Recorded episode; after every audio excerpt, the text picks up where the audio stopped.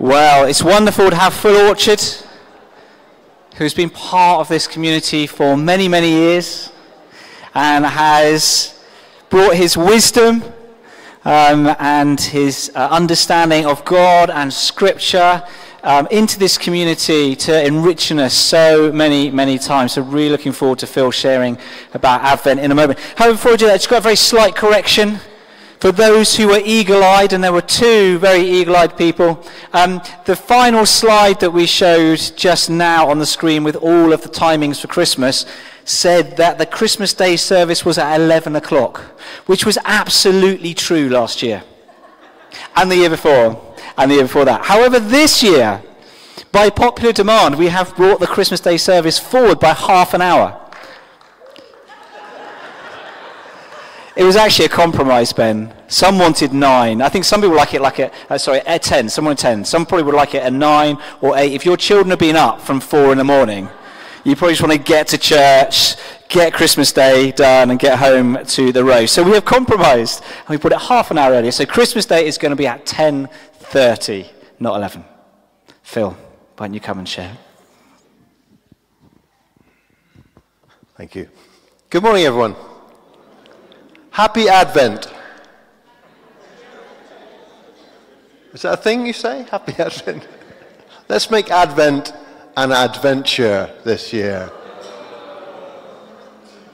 Billy did the pre event last week, the pre Advent, but this is in the liturgical year, the first Sunday of Advent, where if you do these things and if you grew up in that sort of tradition, every Sunday leading, coming up to the last Sunday before Christmas Day itself, there's a candle lit with a different theme each week. And the first candle of Advent is the candle of, who knows?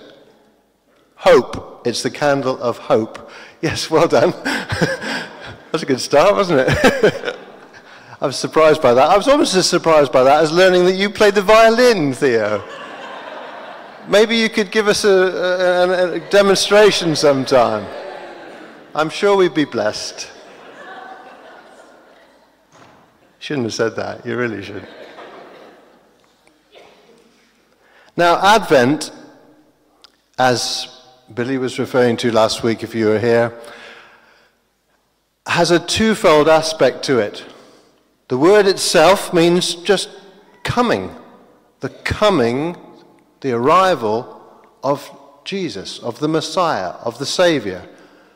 But it's for us, it's twofold. It's looking backwards and it's also looking forwards. So we celebrate, of course we do at Christmas, we celebrate the coming, the arrival of Jesus, the Word of God made flesh to earth. But throughout the early church and beyond, the much greater emphasis was not celebrating his coming, but anticipating his return. And so it's twofold. We look forward because of the truth and reality and power and impact and miracle of his first coming we look forward to, we anticipate, we prepare ourselves for his return, his second coming, which has not, of course, happened yet. And in that we put our hope. You see, this is what hope is all about. Hope, let me give you a reasonable definition of the biblical meaning of hope. It is the confident assurance that God will do what he has promised. And so God promised through the prophets of the Old Testament that a Messiah would come. Unto us a child is born, unto us a son is given, and the government will be upon his shoulders, and he will be called Wonderful Counselor, Almighty God, Prince of Peace, Emmanuel, God with us. Did God keep his promise? Of course. And has he promised that Jesus will return again? And will God keep that promise? So we put our hope in that, don't we? Good. Amen to that. Actually, you know, we can get so busy, not just Christmas time busy, but life busy, that we, we put these things, if at all in our minds, we put them so far on the back burner that we're taken by surprise sometimes when Jesus, when we read the words of Jesus and he says, Hold on a minute, be ready. Be, be ready all the time. Be re- you don't know the day or the hour. You just don't know. In fact, you'll see in a minute, he said that he will return when least expected. So we can keep an eye on the signs of the times, we can uh, pray and, uh, and anticipate, but we will not know. Do not ever try to put a schedule or timetable to this. Be ready all the time. They needed to be ready in the first century after Jesus returned to heaven, didn't they? They needed to be ready. Did he come back then? No. But they only had one life to live, and they had to be ready in that lifetime. And every generation since, and us today in our generation, be ready. Prepare. Look, those wonderful songs you, you, you chose today, Mikey. So much of them, strangely enough, about hope. As if arranged almost, yes. But also about looking up, wasn't it? Looking to Jesus. Fix your eyes on Jesus. These, these phrases that lots of us are familiar with. How do we make them reality so that it becomes something that changes our lives now? Because the hope, the confident assurance of Jesus' return is not to fascinate us, but it is to motivate us and purify us. Okay. So we celebrate the incarnation. Why have I put that picture up there? Well, this is the sort of replica of a, of a lamp from New Testament times. So when Jesus was talking about keeping your lamp burning and, uh, and used parables about those who ran out of oil for their lamps. Give me oil in my lamp, keep me burning, you know, that sort of thing. This is the sort of lamp they were talking about, he was talking about. Be ready, keep the lamp burning, day and night. Be watching, be ready. You do not know when the master of the house will return. Be ready. The kingdom's on the horizon. We don't know when. Now, Mikey, you gave us a medley of lots of wonderful songs today, but you missed out one. So let me just show you one about the incarnation as we celebrate, thank you, Neil, as we celebrate the, uh, the, first of all, the coming of Christ. This is a verse of a hymn from Charles Wesley, the brother of John Wesley, as you can see from the 18th century. And, um, hello, I've got a fly over there. Um, he likes it. Um, and this is, this is a one, this, this verse is wonderful poetry, but it's dense theology as well. That's why I like it. Let earth and heaven combine. Angels and men agree to praise in songs divine the incarnate deity, our God contracted to a span, incomprehensibly made man. Whoa. You could preach from that for several weeks, you know, I think. Isn't that wonderful? Do you get it? Our God has become the, the eternal, almighty God of the cosmos, of everything, has become flesh. He's been contracted to a span of life. Incomprehensibly, God has become human. The Word was made flesh and dwelt among us. This is a, an even, may I just risk saying this? This is an even greater miracle than the resurrection. I would expect God in Jesus to rise from the dead. but how does God of everything become an embryo in a woman's womb? To become a baby contracted to a. Incomprehensibly, he was made man. This is why we wonder and we marvel and we worship and we thank Jesus that, that he became flesh and blood just like us to live our life, to overcome temptation and sin, and therefore that the enemy had no hold upon him.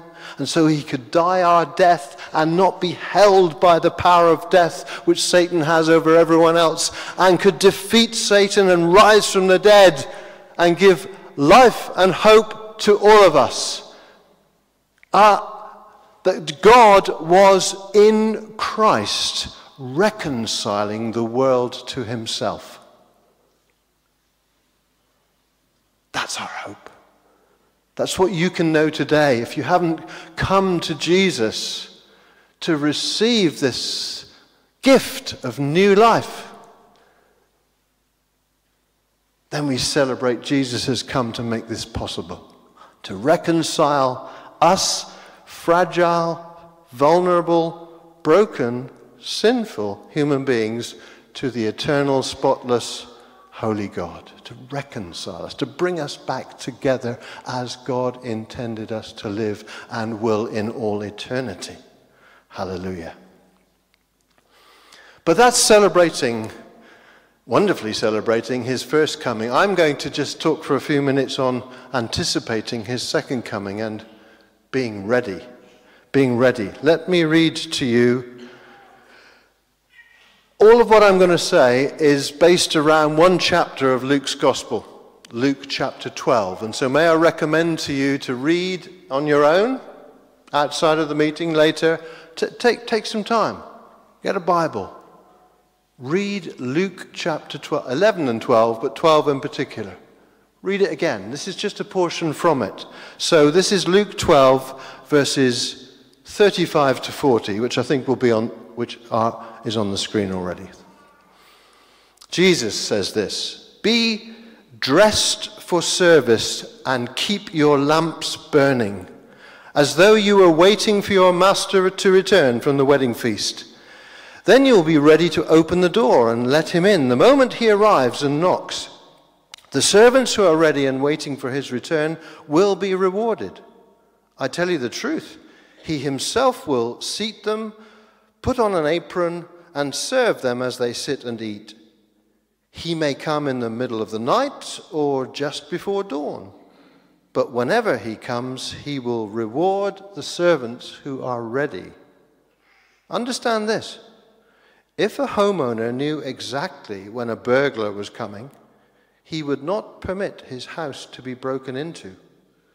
You also must be ready all the time, for the Son of Man will come when least expected. Amen. Jesus, around this chapter, based around this plea to his disciples. He's talking specifically to his disciples here in the midst of a big crowd around him at the time. And he says, Be ready. Be ready. Look, in all of that's going on, in all that you will face in the future, which I know about and you don't yet, you need to stay ready. You need to be prepared. He gives them warnings. Now, I don't know how you think about warning. If you just think of the word warning, does warning conjure up something negative to you, a sort of finger wagging warning? Because this is not a finger wagging warning that Jesus gives, it's a preparatory warning. You will face things that you don't yet know about. I am telling you stuff that will help you when it happens. Years ago, um, I, I, was a school teacher, and um, in my 20s and 30s. And um, I had I changed jobs once, and uh, as part of the new job, the new promotion I got, I, I, I had to go on a two-week course to Paris. It's tough, isn't it? You know, these things tough. So I was sent on a two-week course to Paris, and. Um, They wouldn't do that these days, would they? There wouldn't be money to send you to Eastleigh, would there? I don't think. But but, but anyway, I was sent to Paris. And, um, uh, uh, and as, as lovely brothers and sisters around me in the church just prayed for me before going, one friend brought me a prophetic word, and it was actually a prophetic warning. And basically, what I remember him saying was basically, when you're there, says the Lord, make sure you don't join in with what other people are doing. I thought, what sort of things could you be doing in Paris, I wonder? And I put it away, thinking, interesting.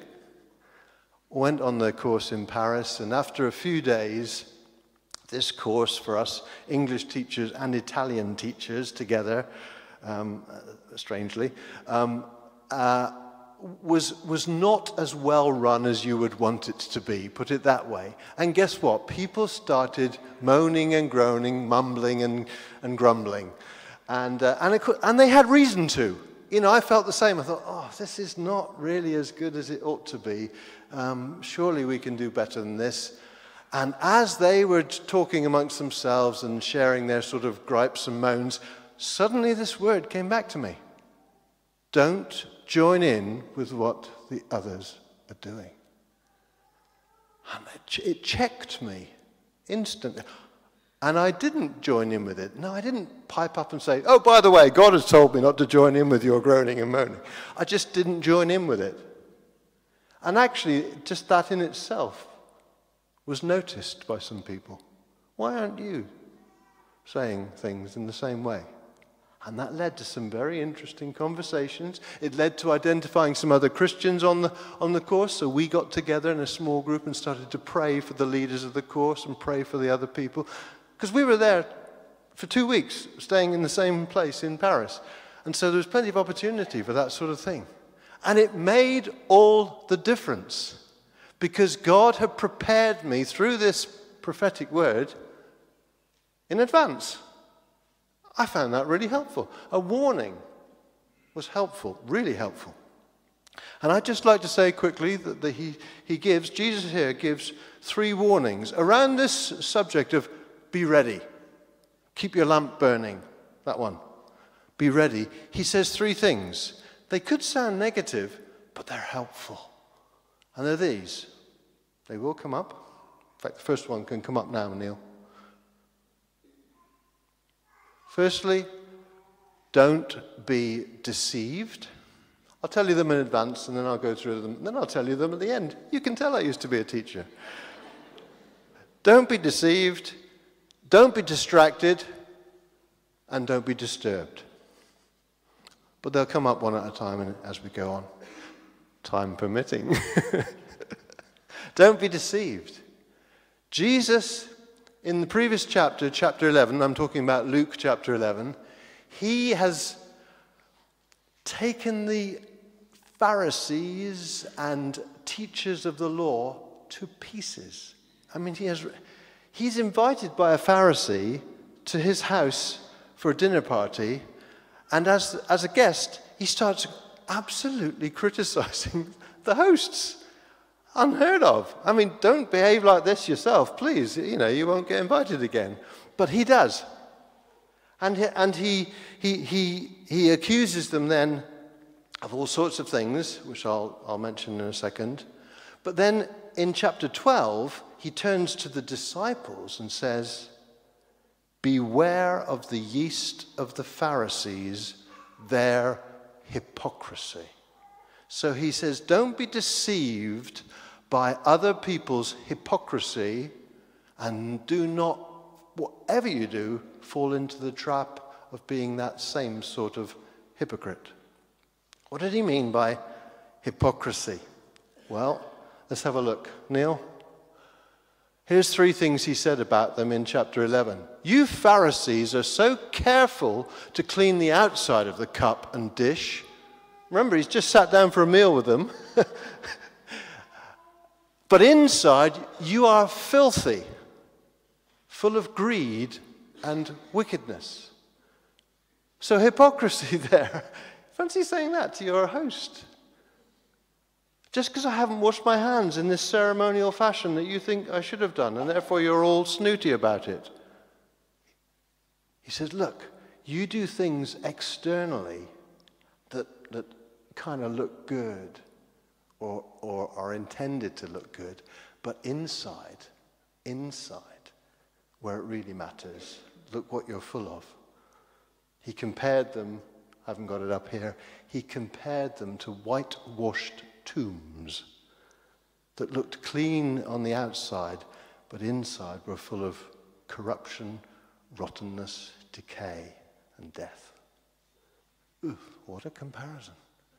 So there's the externals versus the internal priorities. He said things like, you, You're so finicky about thinking how you can please God that you tithe the mint and the herbs, but you neglect the greater priorities of justice and love.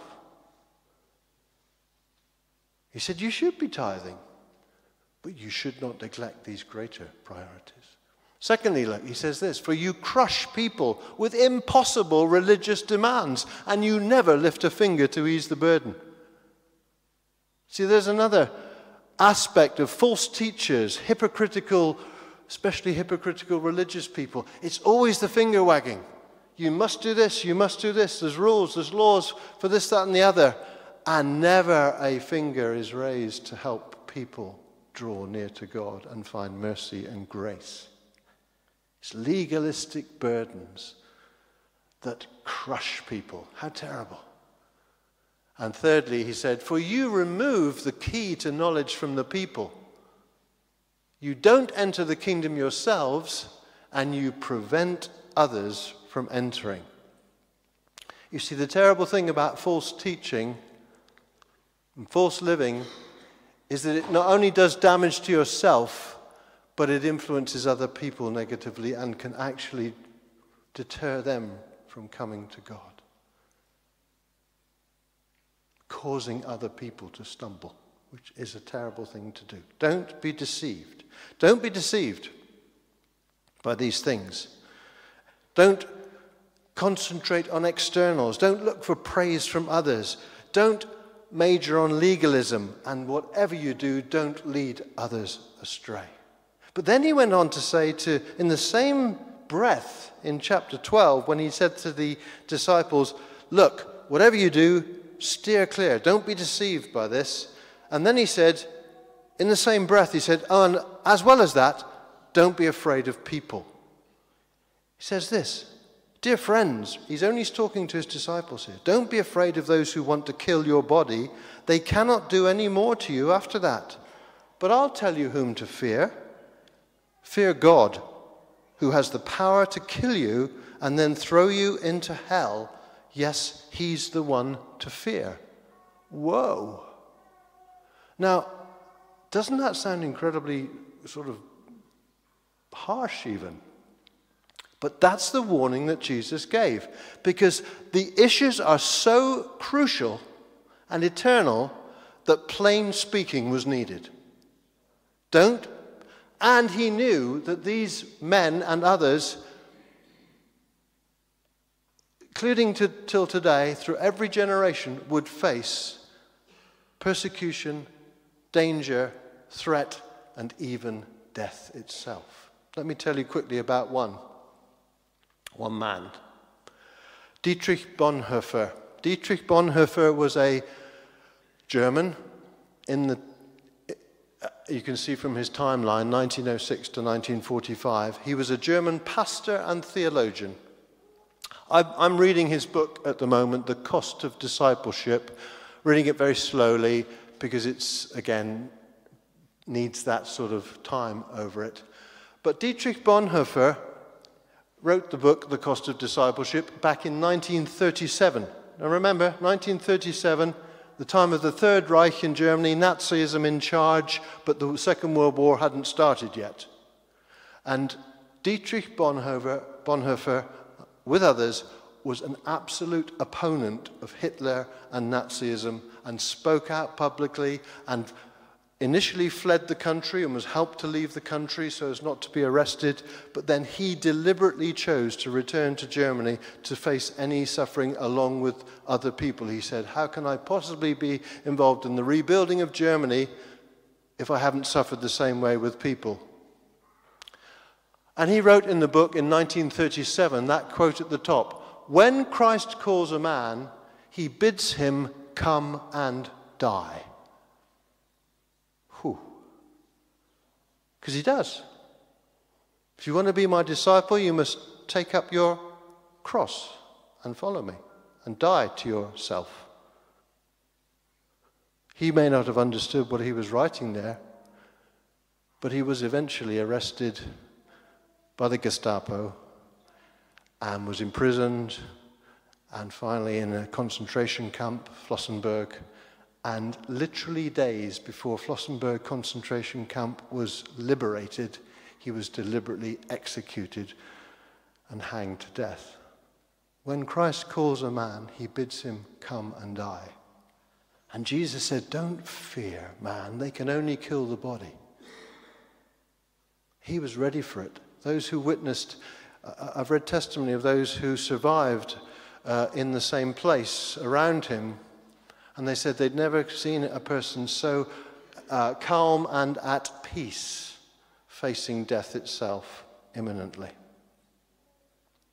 So don't be deceived. Instead, I would say, what is the answer? Well, the answer is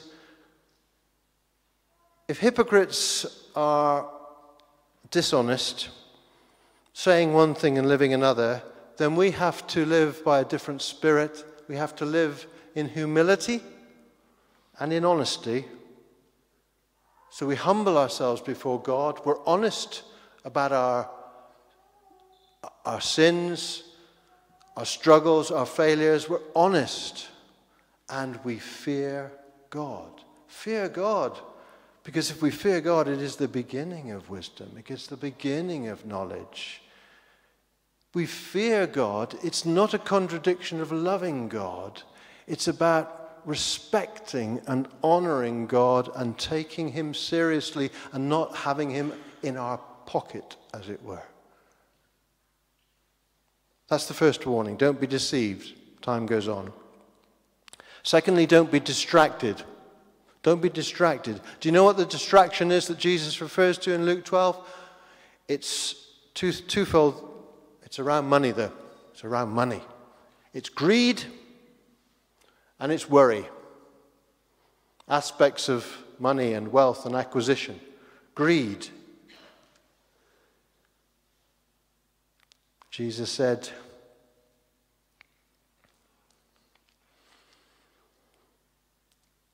Beware, guard against every kind of greed.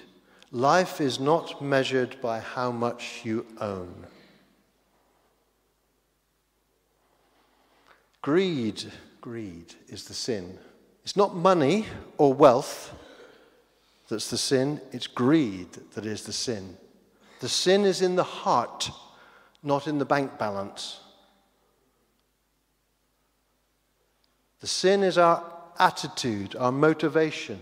Greed is selfish, it's never satisfied, it's callous because it's only looking out for what I can get and not thinking about how others need things.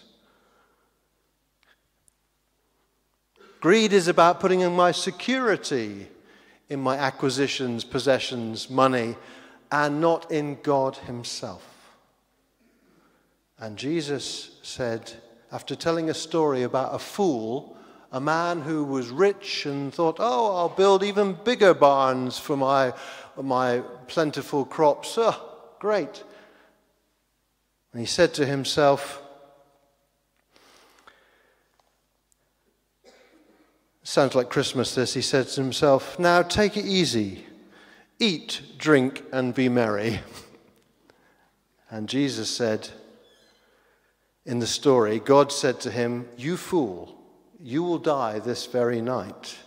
Then who will get everything you work for? And then Jesus summed it up and said this Yes, a person is a fool to store up earthly wealth, but not have a rich relationship with God.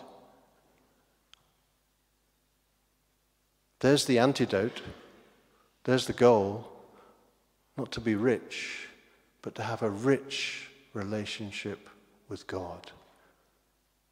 Who wants a rich relationship with God? Well, you better not be distracted then by greed. And you better not be distracted by worry either, because that's the other side of the coin. And Jesus talked about worry, and I was afraid I wouldn't have time for this, and I haven't, so I'm worried now. instead, though, instead, let me tell you the antidote, the opposite spirit to live by. What is the answer? What is a rich relationship with God? In the context of Luke 12, it's this don't worry, but be generous. Don't worry. There's the negative. Put aside the worry, but do something positive instead. Listen to this. Don't be afraid, little flock, for it gives your Father great happiness to give you the kingdom. Sell your possessions and give to those in need. This will store up treasure for you in heaven. And the purses of heaven never get old or develop holes. Your treasure will be safe. No thief can steal it, and no moth can destroy it. Wherever your treasure is, there the desires of your heart will also be. Always used to puzzle me. How do I store up treasure in heaven? Where is it I put my money for God? He hasn't got a bank for me to put my money into. Oh, yes, He has. Jesus said, Don't worry on your own behalf you're more valuable than birds that the, that the Father cares for. You're more valuable. Every hair of your head is numbered. For some, that'll be more than others.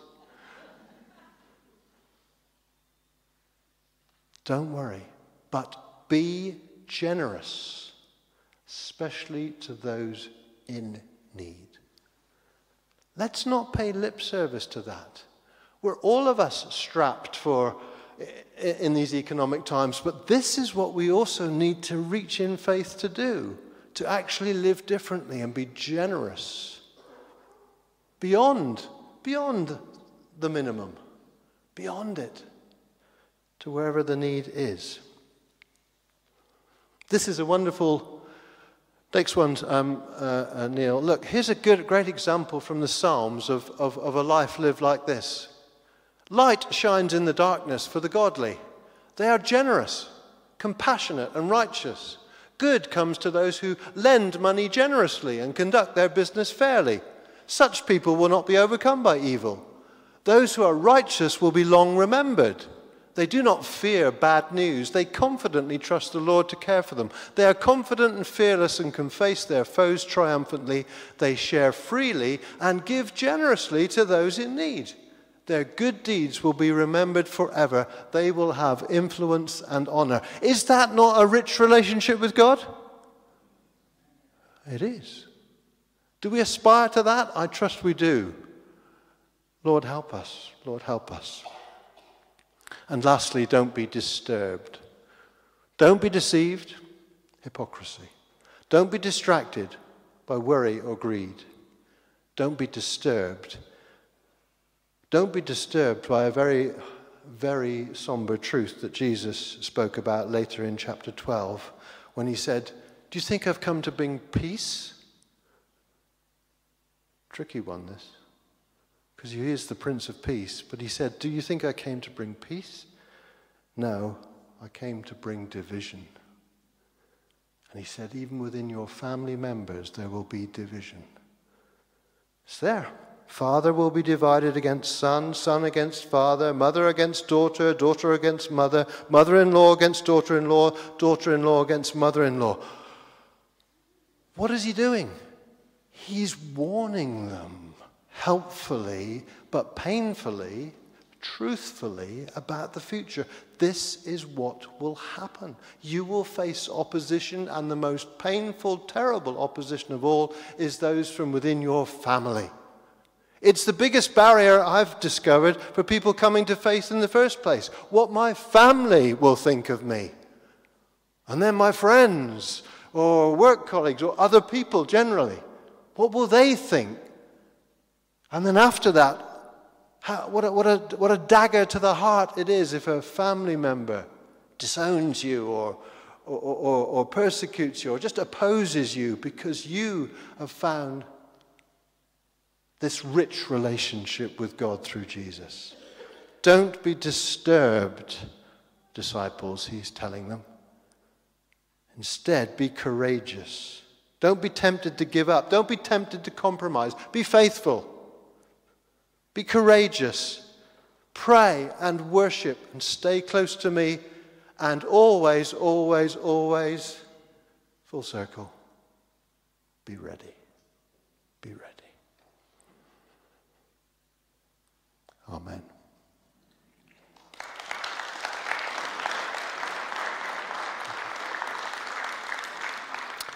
Now, we're going to finish by um, responding together.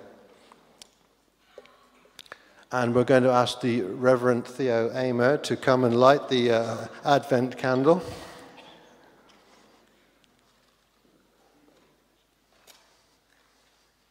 This is the candle of what is hope? it was a mouthful, wasn't it? Yeah. The confident assurance that God will do what he has promised the confident assurance that God. I've, we're not lighting this because it's a bit chilly in here, but it does have a double, a, a double benefit now. Um, the confident assurance that God will do what He has promised. Shall we anticipate the Lord's coming? Shall we, in the meantime, aspire to and pray for a rich relationship with God?